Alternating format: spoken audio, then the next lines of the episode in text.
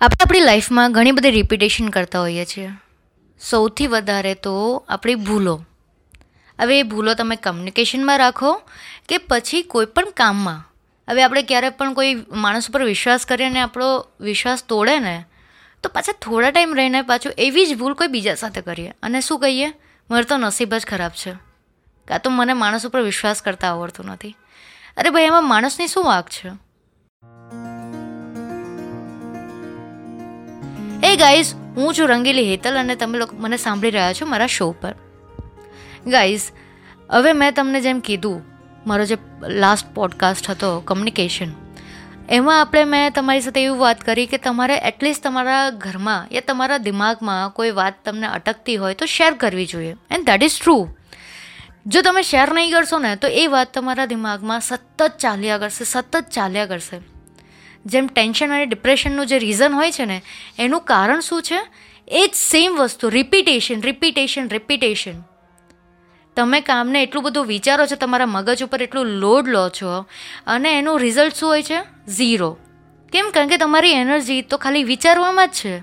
એ વસ્તુને અપ્લાય કરવામાં તો તમે એને એનર્જી રાખતા જ નથી. સો ગાઈઝ હું એ જ વસ્તુ કહેવા માગું છું કે જો તમને કોઈ પ્રોબ્લેમ હોય લાઈફમાં કંઈ પણ હોય, તો તમે એને શેર કરી દો. તમારે કંઈક સારું લાઈફમાં જોઈએ છે, તમે એવી ડિમાન્ડ કરો છો. પણ તમે એના માટે કંઈક સારું કામ કરવાની ટ્રાય કરી. આપણે ત્યાં એક કહેવત છે, જેસા બોઓગે, વૈસા પાઓગે. સેમ વે ખાવામાં છે, જેવું ખાશો, એવું વિચારશો.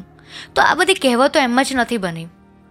જેવું તમે આપશો, હવે જસ્ટ જો તમને એક્ઝામ્પલ આપો કે જસ્ટ તમે ખાલી સારું સારું વિચારો છો, સારું સારું કરો છો બટ એ દિલથી હોવું જોઈએ. એ જેન્યુઅનલી તમારી એ મહેનત હોવી જોઈએ એ વસ્તુ માટે. તો તમારી સાથે એ સેમ વસ્તુ લો ઓફ એટ્રેક્શન જેવું થાય. કે તમે જેવું નેચરમાં આપ્યું, એવું તમારી સાથે થયું.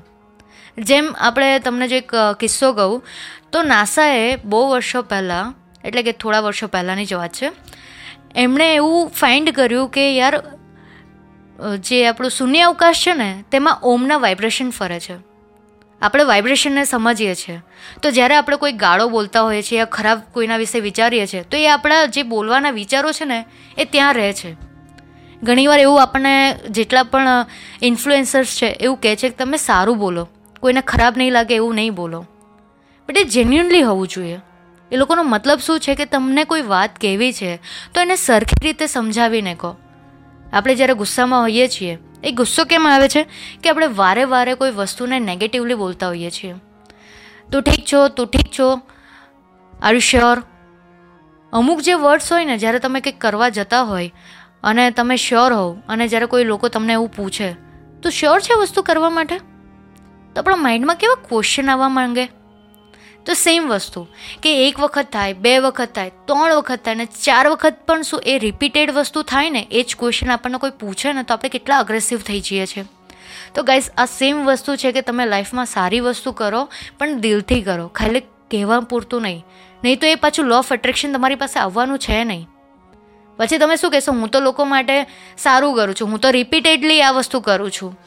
પણ એ રિપીટેડ તમારી આદત નહીં હોય ને તે આદત પાડવા માટે પણ સારા વિચારોની જરૂર છે. એના માટે સારા લોકોની વચ્ચે ફરવાની જરૂર છે. સારું સારું વાંચવાની જરૂર છે. સારું સાંભળવાની જરૂર છે. તમે કોઈ ભગવાનની ગીતા સાંભળવા ગયા છો યા કોઈ જગ્યાએ ગયા છો કંઈક સારું સાંભળવા, પણ તમારા મગજમાં તો કંઈક બીજા વિચારો ચાલે છે. યા તો તમે ત્યાં બેસીને પંચાયત કરો છો, કોઈ બીજે એલીને પેલીની પંચાયત કરો છો. તો એ વસ્તુ તમને ફળવાની જ નથી. બેટર છે કે તમે સારા વિચાર કરો, ઘરે બેસીને પણ ભગવાનનું નામ લેવાય. સેમ વે સારા વિચારો તમે તમારા અંદરથી, તમારા ઘરના લોકો માટે સારું વિચારીને મમ્મી પપ્પા સાથે ઝઘડો થયો યા ભાઈ બહેન સાથે ઝઘડો થયો હોય, તો સારું વિચારીને કે નહીં યાર, એને કંઈક અત્યારે મગજમાં ચાલતું હશે યા કંઈક પ્રોબ્લેમ હશે. પોઝિટિવ વસ્તુ લઈને, જો તમે આગળ આવશો ને, તો તમારી સાથે પણ પોઝિટિવ વસ્તુ પાક્કું થશે. ગાઈઝ ફરી પાછા મળીશું આવા જ કોઈક સારા ટોપિક સાથે, જ્યાં હું તમને વેલ્યુએબલ કન્ટેન્ટ આપી શકું વેલ્યુએબલ થોટ આપી શકું. ત્યાં સુધી તમારું ધ્યાન રાખજો. Thank you guys good bye